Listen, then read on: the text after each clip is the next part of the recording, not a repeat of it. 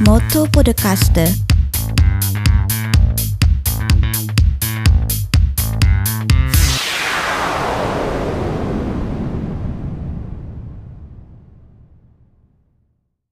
Eiga Kano, Aisuru Minasan, konnichiwa, la Roberto des Motto Podcast in Yokoso. Buongiorno e buonasera, carissimi amici di Motto Podcast. Continua la nostra serie di puntate torinesi e sono qui con la co-conduttrice Elena Travaini, buongiorno e buonasera a tutti. Beh, ci troviamo in una location molto particolare, ai piedi della Mole Antonelliana, al Cinema Massimo che si trova in Via Verdi, molto vicino tra l'altro alla sede del Museo della RAI che abbiamo già conosciuto l'anno scorso. In un'intervista sì del podcast, ma oggi siamo qui per una cosa ancora più straordinaria ed accessibile e di cui vi parleremo insieme a dei professionisti nonché precursori di quello che andremo a raccontare. Sì, perché tornano le puntate che parlano di audiodescrizione dei film, eh, parteciperemo a una rassegna che si chiama In Cinema, promossa da Federico Spoletti e da anche altri enti. Eh, salutiamo il nostro già amico conosciuto Federico Spoletti. Ciao Federico. Ciao, ciao, sono già emozionato con questa introduzione in giapponese, non sono tanto abituato a questi contesti internazionali. Grazie, sono contento di essere di nuovo con voi. Grazie a te. Eh, per il momento abbiamo anche Angela Prudenzi. Ciao Angela. Ciao. Già facete parte di una delle nostre puntate al Lido di Venezia ancora? Sì, sì, abbiamo parlato di cinema durante il festival, abbiamo parlato di sport, eh, insomma di, di passioni che abbiamo in comune. e di tante altre cose. E abbiamo anche Daniela Trunfio. Buonasera, buongiorno. Buongiorno, grazie di essere, far parte di questa eh, bella conversazione. E io mi occupo di accessibilità eh, culturale, cinema, teatro, comunicazione, pubblicità, eccetera, con un'associazione che si chiama Più Cultura Accessibile. E assolutamente più cultura e anche più inclusione, oserei dire, visto che anche una delle live motive di Moto Podcast è l'inclusione sociale, ma adesso ne parleremo. Torno da Federico, il mio grandissimo amico, conosciuto al Lido di Venezia oramai due anni fa. Quanto tempo ci hai messo e cosa vuoi dire con questa manifestazione? Allora, quanto tempo ci ho messo? Eh, tanto se pensiamo al, al momento in cui ho pensato di organizzarlo, poco se invece pensiamo al periodo intenso durante il quale abbiamo poi deciso veramente che era arrivato il momento di iniziare a promuovere un piccolo festival che avesse le caratteristiche tipiche del- dell'inclusione. Il Festival del Cinema sono forse dei, dei contesti molto difficili da rendere accessibili, un po' perché molte volte si svolgono anche in, luoghi che sono difficilmente eh, raggiungibili e accessibili, pensiamo alla mostra di cinema di Venezia e al Lido, che insomma Mm, forse lo- uno dei posti meno accessibili. e, assolutamente. e- e poi se, quanto più il festival è importante, quanto più i film sono prime visioni, per cui è, è molto difficile avere i materiali in anticipo, quindi è molto complicato creare i contenuti accessibili in tempo per rendere veramente anche le prime proiezioni, le anteprime internazionali inclusive. E, però insomma, abbiamo pensato che era arrivato il momento di, di- di farlo perché ehm, la legge stabilisce chiaramente che l'accessibilità culturale è un diritto di tutti e tutti devono poter andare al cinema e essere trattati, se non in maniera uguale, comunque bisogna creare delle situazioni che rendano quanto più equa la- l'esperienza anche a coloro che hanno diverse capacità sensoriali. E quindi con Angela, che conosco da tempo, conduciamo insieme anche un programma su Fred, poi Angela è anche uno dei selezionatori della Mostra del Cinema di Venezia, per cui è, diciamo, eh, ho pensato che era il partner giusto da coinvolgere per quanto riguarda l'aspetto artistico e, e sono molto contento che lei abbia accettato eh, questo, di lavorare con me, perché insomma mi conosce, quindi non era così scontato. Siete, siete una super coppia. Siamo una super coppia mediatica. professionale e abbiamo deciso di, cioè abbiamo creato una selezione ampia, poi ridotta a 20 titoli. Non è stato facile perché in Italia c'è molto da fare anche proprio per formare gli interlocutori con cui ci troviamo a discutere per avere la possibilità di produrre, di, di mostrare un film e di, di creare per tempo i contenuti accessibili. E però insomma siamo soddisfatti. Abbiamo trovato anche un altro partner importante che è My Movies, la piattaforma streaming italiana che rende disponibili buona parte di questi film anche sulla piattaforma e siamo partiti, lì- anzi l'idea l'idea originale era di fare un, un festival online. E dopodiché abbiamo detto, beh, facciamo magari due eventi per promuovere meglio l'evento e poi si sono aggiunte altre tappe, siamo arrivati a otto, wow. più di così per il momento direi che va bene, e, insomma siamo, siamo, contenti, insomma è molto difficile eh, far capire che, che, cos'è un festival accessibile, perché viene visto purtroppo come un, un evento a, nell'interesse di poche persone, no? sì. sbagliando completamente il punto di vista, perché prima non parliamo, le persone con disabilità sensoriali non sono poche, eh, sappiamo bene che una persona su sei dopo una certa età eh, sperimenta qualche forma di disabilità sensoriale, sappiamo anche che queste versioni non sono fruibili e utili soltanto ai disabili sensoriali ma a una gamma molto più ampia di utenti, eh, anzi per fortuna le cose si stanno un po' eh, cambiando anche eh, co- come prospettiva dall'estero certo. e, mm, e, quindi sappiamo bene che i sottotitoli per esempio sono utili a chi non è madrelingua, sappiamo che l'audiodescrizione può essere fruibile anche da chi magari non ha accesso al canale visivo in un determinato momento e siamo sempre più multitasking, magari guardiamo la nostra soap opera preferita con l'audiodescrizione e intanto facciamo altre cose in casa. Quindi la, e questo è un punto fondamentale sulla quale so che anche Daniela Trunfio è molto d'accordo l'accessibilità è utile a tutti, non è il problema di pochi ed è un, dire, un, un, un parametro che per misurare la, la, la cultura è, non in termini di accessibilità, ma come dire la, l'avanzamento di un paese e di una società. E, Spezzo io una lancia a tuo favore in questo discorso perché mi rendo conto mh, per quanto riguarda l'accessibilità nel campo dell'arte, essendo io ballerina professionista, e io lavoro tra l'altro con tantissimi ragazzi disabili, parliamo anche di mm-hmm. disabilità intellettiva, ci stiamo rendendo conto con l'evolversi anche di ad esempio laboratori di teatro eh, che tutto quello che in questo momento storico preciso all'interno della presentazione contiene la parola inclusivo, terapia, danzaterapia, teatroterapia, arte terapia, arte accessibile eccetera. In realtà viene poi visto ehm, sia dalla persona esterna che non ha disabilità, ma anche dalla persona interna stessa in realtà che ce l'ha, come qualcosa che in questo momento, mh, tra virgolette, ghettizza molto, nel senso che io mi sono ritrovata a confrontarmi con un ragazzo autistico, tra l'altro molto bravo nel campo del teatro, e lui mi ha detto, sai, a me è capitato che quando io mi sono iscritto al corso di teatro, ho detto è eh, teatro terapia, teatro inclusivo, e mi sono sentito io escluso, cioè già a priori perché dico ok la gente perché viene a vedermi, perché c'è scritto terapia, perché va bene andiamo a vederlo, ah, poverino, eh, c'è il problema, e mi fa io vorrei in un futuro che anche queste parole, accessibilità, inclusione eccetera venissero proprio tolte, si trovasse un escamotage per raccontare che viene fatto qualcosa ovviamente di diverso dal normale però abolendo delle parole che mh, poi anche fanno sentire la persona comunque che ha una problematica esclusano da questa cosa. Secondo me dovrebbe diventare festival del cinema. Punto. Infatti, Perché no. il cinema è fruibile da tutti, no? Parliamoci chiaro, al cinema ci andiamo tutti e magari è la parola accessibile che spaventa. Può darsi. È, Bisognerebbe ragionare un po', po' su... Poi viene visto appunto come come dire, cioè, viene ghettizzato come nel settore legato alle problematiche di carattere sì, non ci vedo, no? non ci eh, sento, non mi interessa non andarci perché non ho quel problema. È una molto antiquata, se posso permettermi, ecco.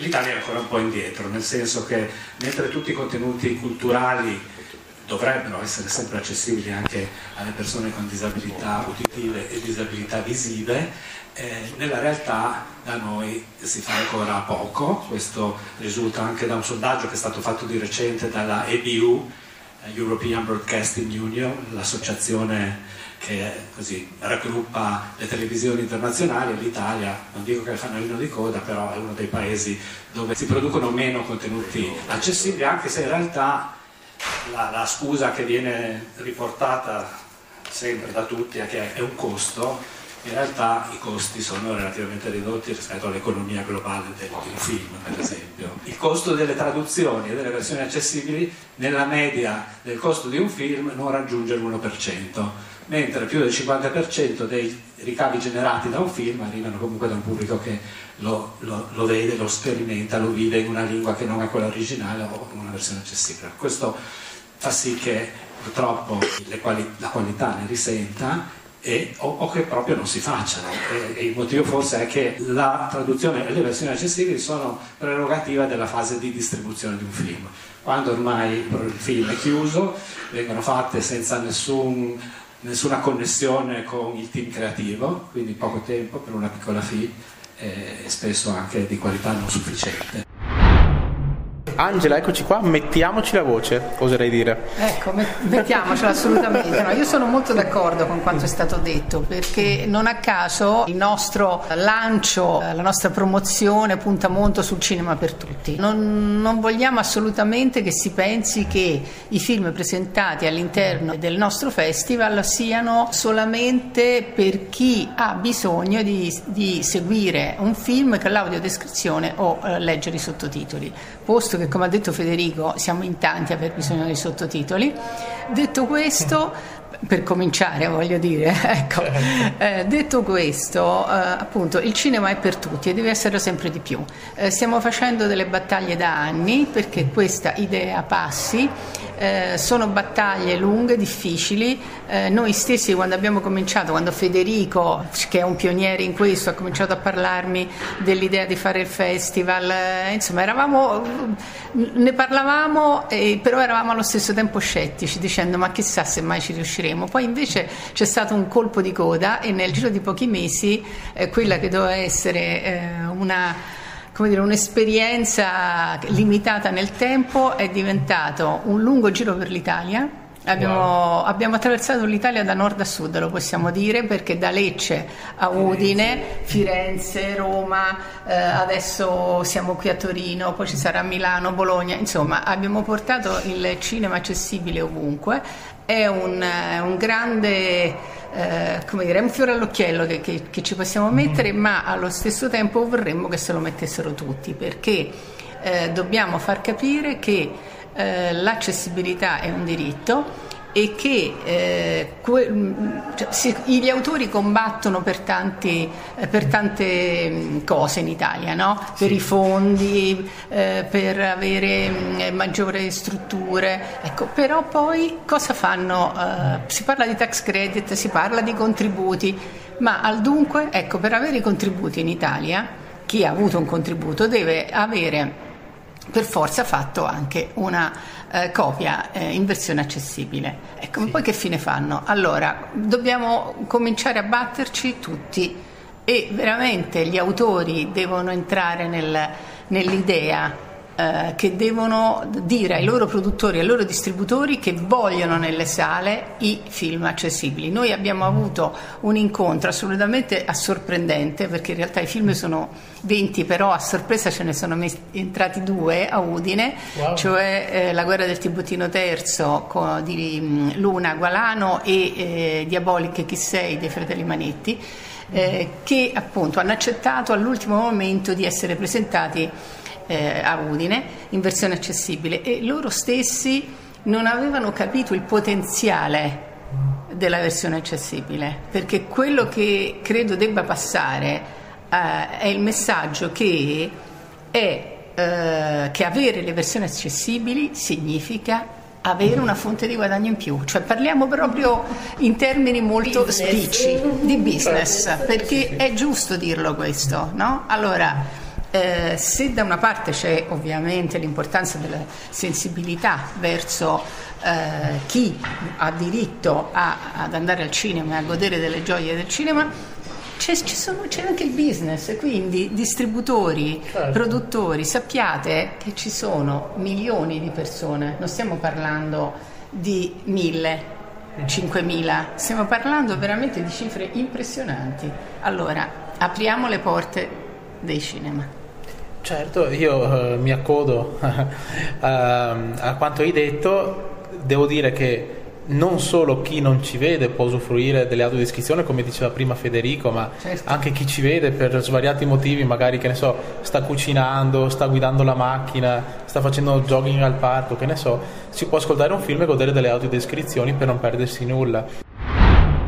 Negli anni mi sono reso conto che era strano che un filmmaker che spende 4-5 anni della sua vita per sviluppare un progetto, poi in qualche modo, non dico che se ne freghi, però è disinteressato dalle versioni straniere o dalle versioni per i disabili sensoriali. Disabili sensoriali che non sono un gruppo ridotto, ma comunque una persona su sei dopo i 55-60 anni raggiunge, vive un, una fase, un'esperienza di disabilità sensoriale. Quindi parliamo di un segmento importante che ha il diritto di vivere la magia del cinema che noi tutti amiamo se siamo in questa sala.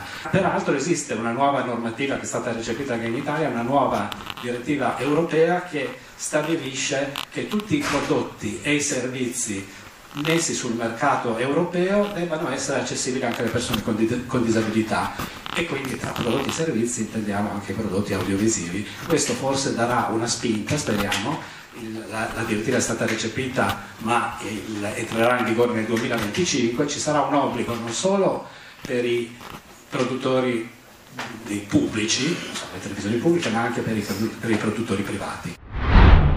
Noi la settimana scorsa siamo stati ospiti di Camera, il centro italiano per la fotografia di Torino, eh, il quale ha, un, ha creato un'iniziativa simile alla vostra, cioè ha creato una linea temporale delle più famose fotografie dall'inizio della storia, quindi dal 1838 ai giorni nostri, rendendole disponibili allo stesso tempo sia ai vedenti che ai, norm- che ai non vedenti, eh, creando una resina sopra le, le, fotografie tattile per capire come sono fatte le fotografie e quindi ha reso accessibile una mostra a tutti. Le altre descrizioni secondo me funzionano come quella resina, sono quel, quel, tocco in più di accessibilità che permette di vedere un film anche a chi non ci vede. Cosa ci puoi dire tu dell'accessibilità nel mondo dei cinema? Io mi riallaccio alla conversazione che hai avuto poco fa con Angela, eh, perché eh, Più Cultura Accessibile che è nata nel 2013 eh, con Federico eh, e abbiamo incominciato a rendere accessibili festi- alcuni film del Torino Film Festival. Eh, in realtà è nata come costola di una fondazione per cui io lavoro che si occupa di studi neuroscientifici e che eh, lavora sull'accessibilità per le persone che hanno delle problematiche neurologiche. Eh, quindi abbiamo incominciato a lavorare per i sordi, per i ciechi, per i disabili visivi, cognitivi, eccetera quando poi abbiamo incontrato Peter Kerker, che è il, l'ambasciatore europeo eh, del Design for All, abbiamo riversato questa nostra missione non solo sulla disabilità sensoriale e uditiva, ma anche sulla, eh, sul for all, perché è importante ragionare con il for all. Il for all significa che apri la fruizione della cultura ai diversi livelli, tra cui c'è anche quello della disabilità eh, sensoriale e cognitiva, ma c'è anche l'anzianità, c'è anche il, gli analfabeti di ritorno, ci sono anche eh, gli stranieri, ci sono anche tutta una serie di gruppi di persone che fanno poi il pubblico della cultura, dell'arte, del teatro, eccetera, eccetera.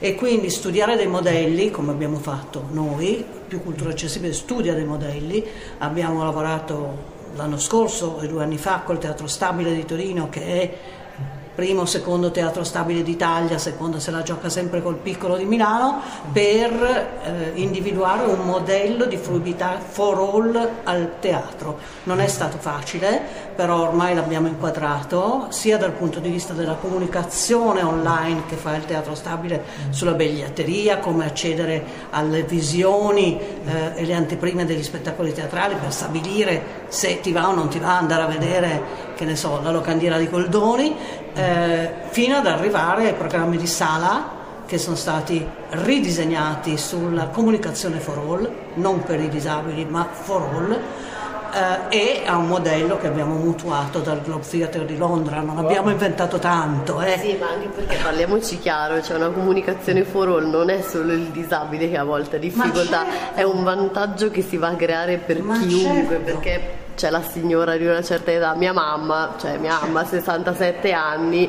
già la metti su internet a cercarsi un biglietto per il teatro, no. cioè già siamo capito, è ovvio che qualsiasi cosa viene creato in modo accessibile, fruibile, semplice, cioè un, diventa un vantaggio per tutti. Adesso io volevo dirti che ehm, nella catena del cinema che noi abbiamo eh, come più cultura accessibile riunito intorno a tavolo tanti anni fa quando c'era ancora eh, Franceschini eh, ministro della cultura, eh, le eh, ostative maggiori sono arrivate dal mondo degli ehm, esercenti delle sale cinematografiche, perché eh, non capendo che il discorso del for all è for all e quindi non è per i disabili visivi e sensoriali punto, eh, l'idea di fare una programmazione di uno spettacolo accessibile per tutti diventava un, un'idea di perdere di denaro, perdita di denaro perché mm. perdono pubblico, perché chi va a vedere un film, oggi vai a vedere un film sottotitolato, no? uh, un film in lingua originale che è sottotitolato in italiano, ma bisogna anche cercare di capire che la sottotitolazione facilitata è molto diversa dalla sottotitolazione interlinguistica perché è una sottotitolazione che permette alle persone anziane che hanno un ritardo eh, neurologico, agli stranieri che non conoscono bene la lingua di fruire e imparare una lingua. Eh, Federico sa meglio di me che all'80% di coloro che fruiscono la sottotitolazione intralinguistica non sono persone disabili. Mm sono persone che imparano una lingua, sono persone che hanno delle piccole difficoltà di, cognitive e per cui la sottotitolazione li aiuta, come la eh, audiodescrizione non è solo per i ciechi, ricordiamoci che la percentuale di ciechi in Italia è bassa rispetto alla percentuale di maculopatici, di certo, persone certo. che hanno la retinopatia, che vedono sì, ma non vedono tantissimo e che in realtà non possono sfruttare, non, non possono fare molta attenzione visiva perché significa diminuire loro, il loro potenziale visivo. Ed ecco che allora l'audiodescrizione diventa un lusso, diventa uno strumento veramente eh, funzionale per non tagliare fuori queste persone dalla fruizione culturale. Che tra l'altro mi fa sorridere anche questo discorso legato al sottotitolo, perché io ho studiato lingue e ad esempio a noi la prima cosa che ci dicevano di fare è prenditi un film in lingua originale sottotitolato, anche magari un film in inglese sottotitolato in inglese per apprendere comunque la lingua straniera. Io ho fatto quindi... quando ero giovane, io sono eh, certo, anziana, molto più anziana di voi eh, perché sfioro i 70 anni e faccio parte del, del pubblico dei cineclub e nei cineclub c'erano i film, alcuni, i film in lingua originale sottotitolati in italiano. Io oggi però, che ho 70 anni e non sono completamente andata di testa, però quasi, faccio fatica a vedere un film sottotitolato interlinguistico, mentre godo a vedere un film sottotitolato interlinguistico perché perché il tempo di permanenza sullo schermo è superiore, perché hai delle, delle facilità linguistiche per cui non ti perdi certo. in, senza andare ad intaccare quello che è il cioè, Poi se posso aggiungere una battuta cattiva, quanto aiutano eh, quando ci sono gli attori sullo schermo che pronunciano le battute in maniera mh, mm, assolutamente inudibile i bei sottotitoli e ce ne sono tanti, ma tanti. Hai ragione, hai ragionissimo. Eh, come, aspetta, come quelli che parlano velocissimamente. Sì, oppure ormai. proprio che si mangiano le sì, parole. Cioè, è una roba. infatti c'è stato un sondaggio che è stato fatto negli Stati Uniti che riguarda la fruizione dei contenuti con i sottotitoli e risulta che in particolare i, diciamo, i, i, componenti del gruppo della generazione Z, che sono quelli da, nati dal 95 al 2010, usano i sottotitoli praticamente nell'80% dei casi, perché, eh, un po' perché i social media hanno dato anche una spinta a questo, no? si, molti guardano internet o, sì, o i social media in particolare eh, a, a, volume azzerato magari e quindi e leggono i sottotitoli. Quando vai in aereo E un po' c'è una crescita anche delle difficoltà di tipo cognitivo, diciamo, per cui eh, c'è un utilizzo in crescita dei, dei sottotitoli. In Italia esiste una legge che stabilisce che per accedere al finanziamento pubblico di un progetto audiovisivo bisogna che il produttore si impegni a realizzare anche le versioni accessibili, però non viene previsto niente in relazione alla distribuzione. Quindi nella realtà queste versioni vengono fatte, a volte, se si vuole accedere al finanziamento pubblico, per a ribasso, spendendo pochissimo, abbastanza male secondo me, però nessuno lo sa che esistono, nessuno le vede, non c'è un obbligo di distribuzione, vengono depositate in Cineteca Nazionale. In Motto Podcast abbiamo scoperto che in Cina, in un paesino di campagna microscopico, però dove c'è un'alta concentrazione di non vedenti, loro fanno, hanno un piccolo cinematografo dove fanno anche i film del momento in Cina, quelli cinesi, mm. e ci sono dei volontari della voce che con una specie di me- megafono audio descrivono eh, live il film perché non si possono permettere di registrare o fare cose. Che meraviglia! È una cosa un po', un po retro, no, però, però anche, anche una cosa bellissima. Sì, sì, retro, sì. ma sono più avanti. allora, naturalmente, sicuramente sì. sì. Ma eh, la, la, mia domanda è questa: in Italia c'è bisogno di persone col megafono o può essere anche questa manifestazione che, che state portando avanti una sorta di anno zero per iniziare seriamente a parlare di audiodescrizioni nei film? Ma sai, insomma, non, non abbiamo inventato niente, eh? cioè, l'audiodescrizione esisteva già e noi speriamo di dare un piccolo contributo al, dire, al fatto che se ne parli. No? se queste stanno zitte noi possiamo continuare a fare la nostra registrazione. Scusate, la mia proverbiale gentilezza si, si distribuisce anche sul motopodcast. Eh, volevo dire, eh, certo noi speriamo di dare un contributo alla promozione di di, di, questo, eh, cioè di, contenuti accessibili che come abbiamo già detto più volte oggi sono utili per tutti, no? sono utili per chiunque, quindi devono diventare la normalità. Come ha detto Stefania Leone benissimo a Udine, eh, inclusione è più di integrazione, significa essere tutti nello stesso posto a fruire dello stesso contenuto e insomma speriamo che eh, contributi come, come quello di cinema in qualche modo almeno facciano capire alla gente che non parliamo sì, sì, di proiezioni dedicate, parliamo di proiezioni civilmente più avanti, se posso permettermi, dove tutti possono andare senza, insieme a tutti gli altri, indipendentemente dalle capacità sensoriali di ognuno, che possono essere diverse. Quindi l'idea è quella di promuovere proprio una cultura dell'accessibilità, di cui in Italia c'è purtroppo ancora molto bisogno, ma non solo in Italia. Eh. Eh, mi hanno invitato a giugno ad una tavola rotonda a, nella sede di Google a Londra e a un certo punto qualcuno ha detto beh basta con questo raising awareness, il fatto che bisogna continuare a parlarne ormai tutti sanno.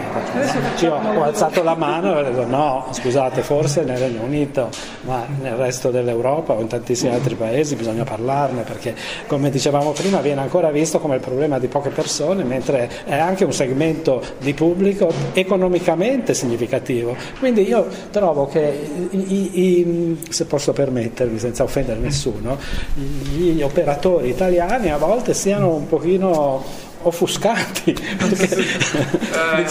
nel senso che, che comunque è un, è un, pubblico che deve essere, deve essere, soddisfatto perché la magia del cinema deve essere vissuta da chiunque. Ecco, io, questo, la, la, io sono, vengo da un contesto, lo dico sempre, completamente diverso, facevo il consulente fiscale, pensate che vita triste che avevo prima di entrare nel mondo del, del cinema, sono andato a un festival del cinema e ho capito che eh, invece l'esperienza meravigliosa di vedere vedere più film che arrivano da diverse parti del mondo in un giorno è un'esperienza che ti arricchisce moltissimo dal punto di vista culturale e quindi trovo che sia giusto che tutti debbano poterla vivere così come faccio io.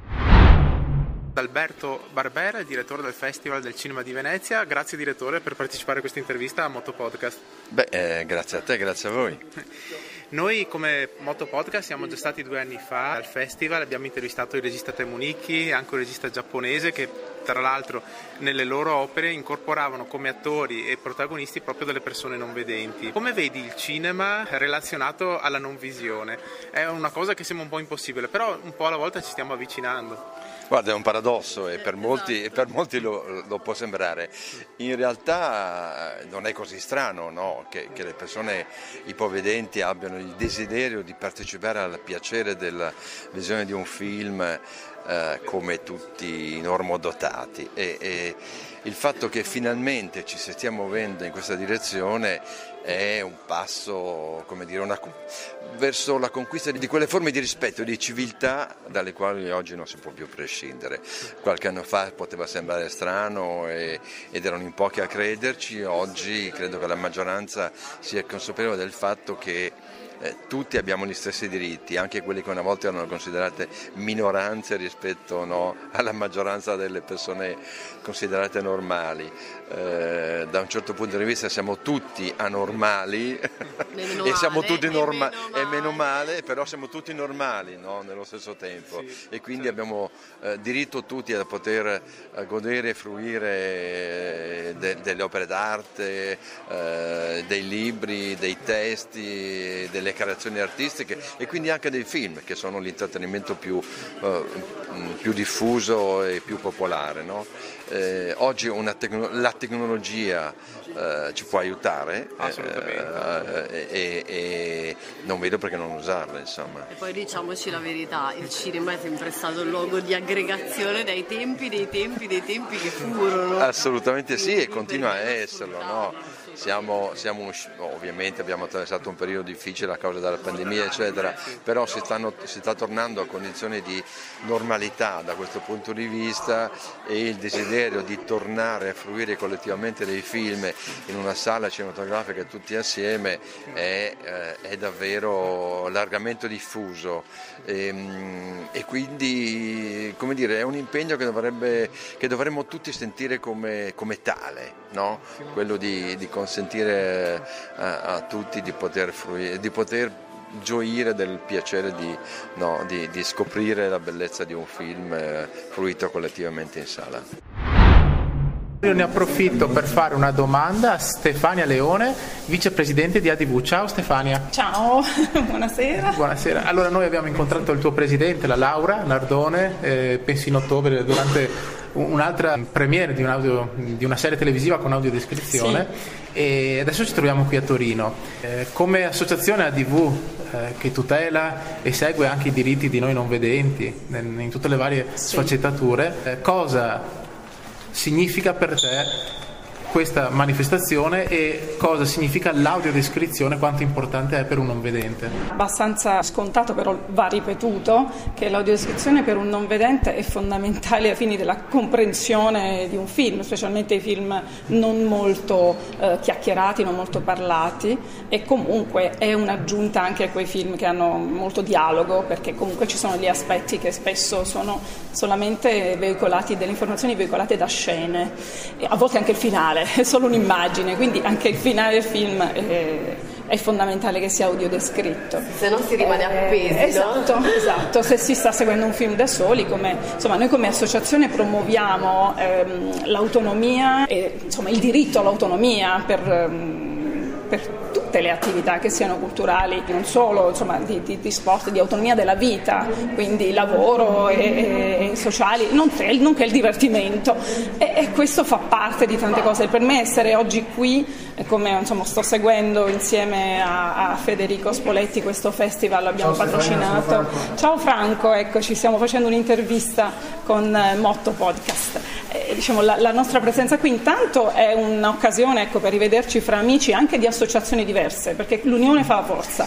E poi eh, noi partecipiamo ai tavoli insieme, assolutamente Unione Cechi, Associazione Disabili Visivi, Fish e Fund, cioè, um, perché più siamo eh, coesi meglio è. Ehm, e poi io penso che sia, come dici tu, spero che sia l'anno zero, perché il fatto che Federico porti questo festival in diverse città e ripetiamo le stesse cose in posti diversi, però con platee diverse, forse sturerà le orecchie a qualcuno, perché ci siamo resi conto, per esempio a Udine, ha fatto sì che i produttori scoprissero i mhm. produttori, eh, che cosa era un'audiodescrizione e perché se ne parlasse così tanto e perché fosse così utile.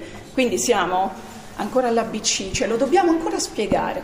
e quindi storia, eh, sì. e a quel punto si sono resi conto che è una cosa che a loro costa veramente poco, perché in fondo costa poco l'audiodescrizione se prendiamo il budget completo di un cinema, no? di, di, un film, di tutto quello che può costare. La descrizione è la minima parte, così come i sottotitoli. E quindi eh, il valore aggiunto è tantissimo e, e, forse gli abbiamo dato un semino per, per aprire un po' un, certo. un, una nuova opportunità. Il là, abbiamo dato il là per, per un concerto ecco, a più voci, sì, a sì, più sì. mani. E abbiamo Solo... gli occhi sostanzialmente, no? In realtà vogliamo dire che il costo di, un, di una sottotitolazione eh, interlinguistica, intralinguistica scusami, e di un'audiodescrizione vale come una giornata di un cestino del cast? Mm-hmm. Vogliamo sì, dire questa cosa bassa, qua? No, la produzione. Costa 2500 euro. Quindi insomma è la portata veramente di ogni Capisci? casa produttrice. E la, la, la, un'altra cosa che volevo dire è che eh, con le capacità della diffusione e distribuzione dei film sulle piattaforme è ovvio che la produzione cavalchi la sottotitolazione, ma attenzione, la sottotitolazione facilitata è un'altra storia. Uh, e mentre la sottotitolazione facilitata ingloba anche la sottotitolazione intralinguistica, la sottotitolazione intralinguistica non ingloba quella intralinguistica e soprattutto rimane fuori l'audiodescrizione e siamo di nuovo da capo chi fruisce dell'audiodescrizione sono tantissime persone, forse addirittura molto più dei sordi. Eh sì, assolutamente. E questa è una questione di moneta. E questa storia deve cambiare. Questo, Noi siamo riusciti a cavalcare questa storia in cui abbiamo spinto perché nella legge Franceschini entrasse la resa accessibile dei film che venivano pagati a vario titolo dal Ministero della Cultura italiano, siamo riusciti a farlo, ma siamo riusciti a farlo male. Perché adesso si fa la, sottotit- la, si fa la sottotitolazione e l'audiodescrizione, si ha l'obbligo di depositarlo, ma la sottotitolazione e l'audiodescrizione è un elemento premiante, cioè non ti dà più soldi, ti premia. Certo. E questo è stato un, un disastro perché di nuovo è dare un valore minus a quello che può permettere a tutti di godere di un, di un prodotto che non mi piace, ma di un processo culturale che a noi manca. E manca l'ultimo pezzo, che è stupido perché ormai è stata accettata dalla produzione, dalla distribuzione, dai registi, dagli attori, forse anche dagli esercenti, ma deve esserci l'obbligo che questa roba che viene fatta venga, entri in distribuzione, in entri nelle sale, eh sì. perché non è possibile. Sì, perché se sono nelle teche del Ministero... Non è possibile. Ringraziamo tutte le persone che ci hanno ospitato qui oggi al Cinema Massimo di Torino in Via Verdi. Elena, stiamo dire? prendendo il volo nel frattempo. Noi, abbiamo... attraverso le interviste e le, e le, cronache di questa tavola rotonda che, eh, che, si è svolta oggi, speriamo di avervi dato un quadro eh, definitivo eh, e globale dello stato dell'arte delle audiodescrizioni in Italia e altrove. Ma io vorrei fare anche un invito però perché è inutile che stiamo a parlarne sempre solo tra di noi, sempre soli, solo le solite persone, cioè di persone non vedenti e anche non che ti seguono ce ne sono tante.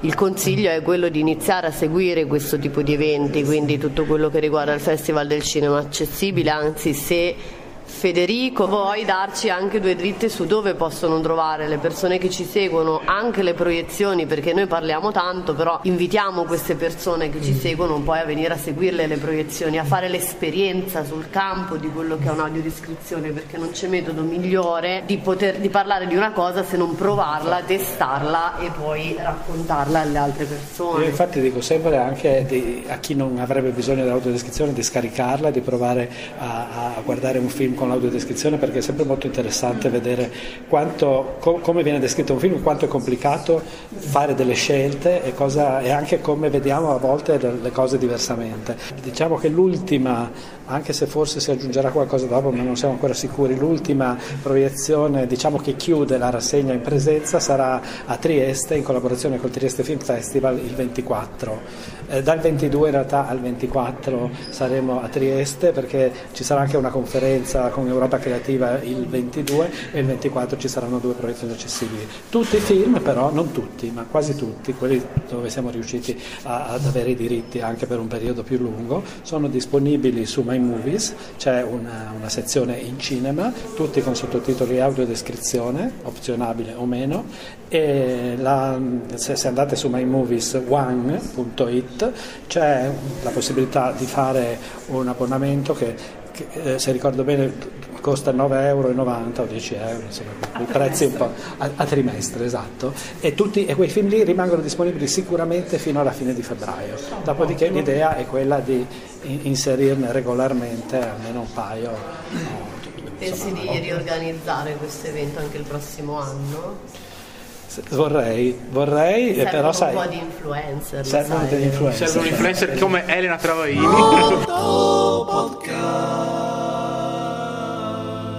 Che dire, dobbiamo salutare dicendo ai nostri ascoltatori che per un breve periodo Motto Podcast sarà a Los Angeles. Ah, sì, Però non possiamo dire nulla se non che non sarà è qualcosa. tutto accessibile notoriamente. No.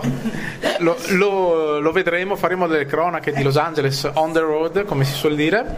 E niente, il- l'appuntamento, Elena, per quando è? Dopo, diciamo dopo Los Angeles?